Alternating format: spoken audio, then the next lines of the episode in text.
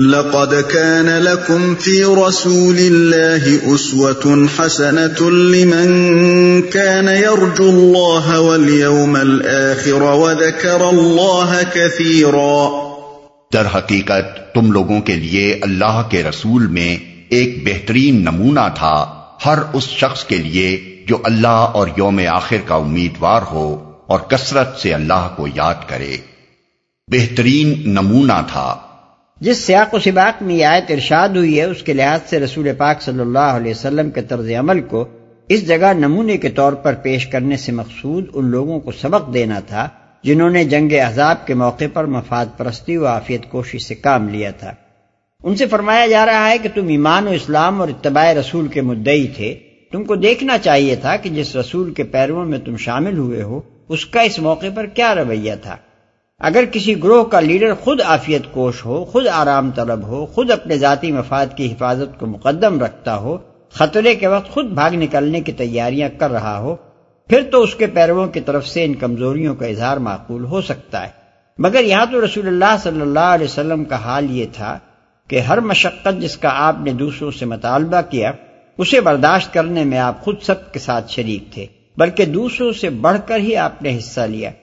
کوئی تکلیف ایسی نہ تھی جو دوسروں نے اٹھائی ہو اور آپ نے نہ اٹھائی ہو۔ خندق کھودنے والوں میں آپ خود شامل تھے۔ بھوک اور سردی کی تکلیفیں اٹھانے میں ایک ادنا مسلمان کے ساتھ آپ کا حصہ بالکل برابر کا تھا۔ محاصرے کے دوران میں آپ ہر وقت محاذ جنگ پر موجود رہے اور ایک لمحے کے لیے بھی دشمن کے مقابلے سے نہ ہٹے۔ بنی قریضہ کی غداری کے بعد جس خطرے میں سب مسلمانوں کے بال بچے مبتلا تھے، اسی میں آپ صلی اللہ علیہ وسلم کے بال بچے بھی مبتلا تھے۔ آپ صلی اللہ علیہ وسلم نے اپنی حفاظت اور اپنے بال بچوں کی حفاظت کے لیے کوئی خاص اہتمام نہ کیا جو دوسرے مسلمانوں کے لیے نہ ہو۔ جس مقصد عظیم کے لیے آپ صلی اللہ علیہ وسلم دوسروں سے قربانیوں کا مطالبہ کر رہے تھے، اس پر سب سے پہلے اور سب سے بڑھ کر آپ صلی اللہ علیہ وسلم خود اپنا سب کچھ قربان کر دینے کو تیار تھے۔ اس لیے جو کوئی بھی آپ صلی اللہ علیہ وسلم کے اتباع کا مدعی تھا، اسے یہ نمونہ دیکھ کر اس کی پیروی کرنی چاہیے تھی۔ یہ تو موقع و محل کے لحاظ سے اس آیت کا مفہوم ہے، مگر اس کے الفاظ عام ہیں اور اس کے منشا کو صرف اسی معنی تک محدود رکھنے کی کوئی وجہ نہیں ہے۔ اللہ تعالیٰ نے یہ نہیں فرمایا ہے کہ صرف اسی لحاظ سے اس کے رسول کی زندگی مسلمانوں کے لیے نمونہ ہے، بلکہ مطلقاً اسے نمونہ قرار دیا ہے۔ لہذا اس آیت کا تقاضا یہ ہے کہ مسلمان ہر معاملے میں آپ صلی اللہ علیہ وسلم کی زندگی کو اپنے لیے نمونے کی زندگی سمجھیں اور اس کے مطابق اپنی سیرت و کردار کو ڈھالیں۔ کثرت سے اللہ کو یاد کرے۔ یعنی اللہ سے غافل آدمی کے لیے تو یہ زندگی نمونہ نہیں ہے، مگر اس شخص کے لیے ضرور نمونہ ہے جو کبھی کبھار اتفاقاً خدا کا نام لے لینے والا نہیں، بلکہ کثرت سے اس کو یاد کرنے اور یاد رکھنے والا ہو۔ اسی طرح یہ زندگی اس شخص کے لیے تو نمونہ نہیں ہے جو اللہ سے کوئی امید اور آخرت کے آنے کی کوئی توقع نہ رکھتا ہو، مگر اس شخص کے لیے ضرور نمونہ ہے جو اللہ کے فضل اور اس کے عنایات کو امیدوار ہو۔ اور جسے یہ بھی خیال ہو کہ کوئی آخرت آنے والی ہے، جہاں اس کی بھلائی کا سارا انحصار ہی اس پر ہے کہ دنیا کی زندگی میں اس کا رویہ رسول خدا صلی اللہ علیہ وسلم کے رویے سے کس حد تک قریب تر رہا ہے۔ ولما راى المؤمنون الاحزاب قالوا هذا ما وعدنا الله ورسوله وصدق الله ورسوله وما زادهم الا ایمانا وتسلیما۔ اور سچے مومنوں کا حال اس وقت یہ تھا کہ جب انہوں نے حملہ آور لشکروں کو دیکھا تو پکار اٹھے کہ یہ وہی چیز ہے جس کا اللہ اور اس کے رسول نے ہم سے وعدہ کیا تھا۔ اللہ اور اس کے رسول کی بات بالکل سچی تھی۔ اس واقعے نے ان کے ایمان اور ان کی سپردگی کو اور زیادہ بڑھا دیا۔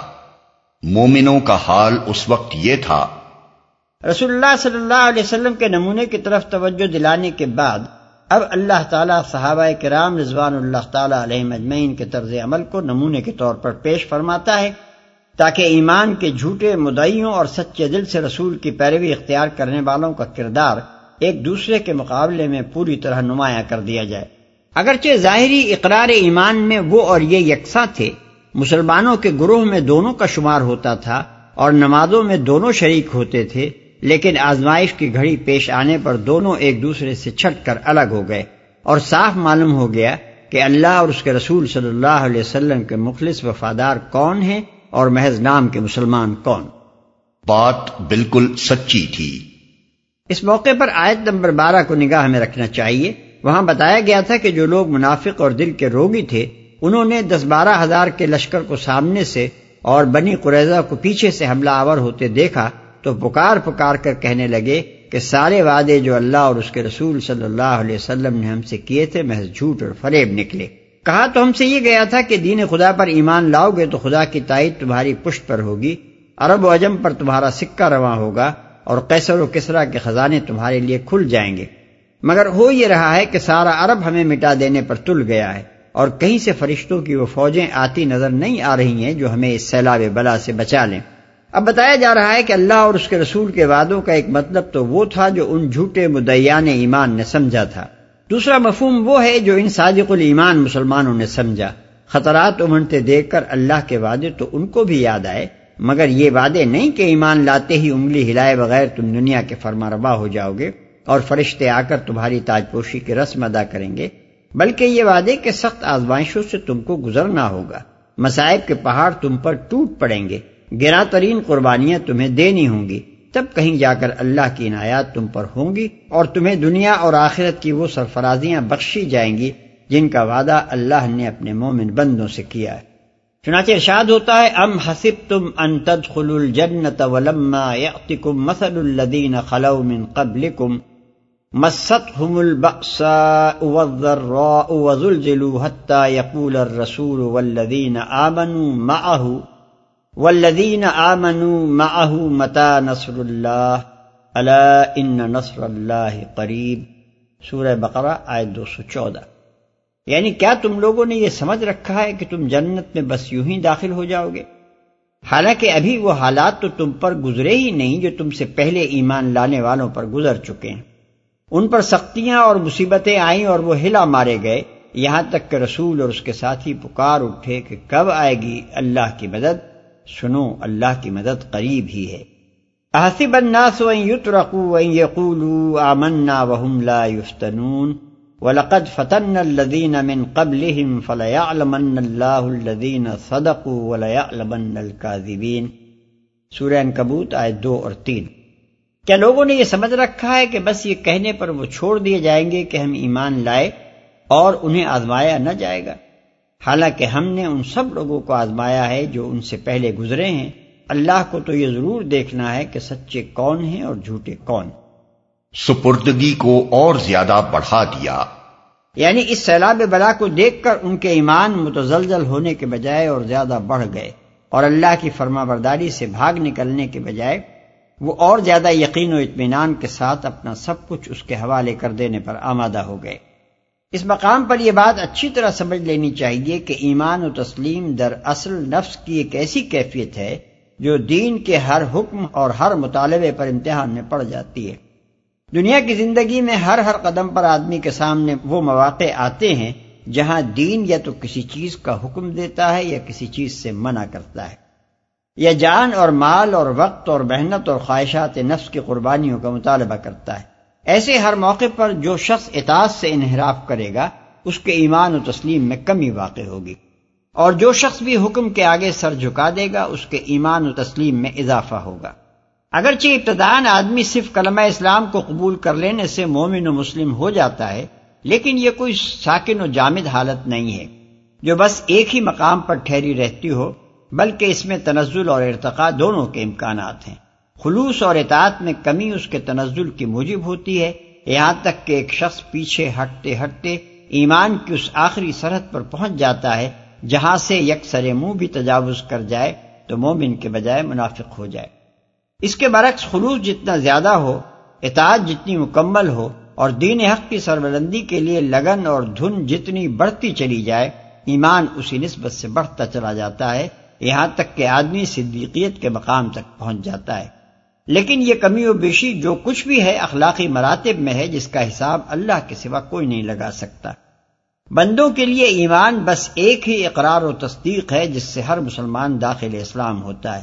اور جب تک اس پر قائم رہے، مسلمان مانا جاتا ہے۔ اس کے متعلق ہم یہ نہیں کہہ سکتے کہ یہ آدھا مسلمان ہے اور یہ پاؤ یا یہ دگنا مسلمان ہے اور یہ تین گنا۔ اسی طرح قانونی حقوق میں سب مسلمان یکساں ہیں۔ یہ نہیں ہو سکتا کہ کسی کو ہم زیادہ مومن کہیں اور اس کے حقوق زیادہ ہوں اور کسی کو کم مومن قرار دیں اور اس کے حقوق کم ہوں۔ ان اعتبارات سے ایمان کی کمی و بیشی کا کوئی سوال پیدا نہیں ہوتا اور در اصل اسی معنی میں امام ابو حنیفہ رحمۃ اللہ علیہ نے یہ فرمایا ہے کہ المان لا يدید ولا ينقص یعنی ایمان کم و بیش نہیں ہوتا۔ من المؤمنين رجال صدقوا ما عاهدوا الله عليه فمنهم من قضى نحبه فمنهم من قضى نحبه ومنهم من ينتظر وما بدلوا تبديلا ليجزي الله الصادقين بصدقهم ويعذب المنافقين إن شاء أو يتوب عليهم ۖ ان اللہ كان غفورا رحیما ایمان لانے والوں میں ایسے لوگ موجود ہیں جنہوں نے اللہ سے کیے ہوئے عہد کو سچا کر دکھایا ہے۔ ان میں سے کوئی اپنی نظر پوری کر چکا اور کوئی وقت آنے کا منتظر ہے۔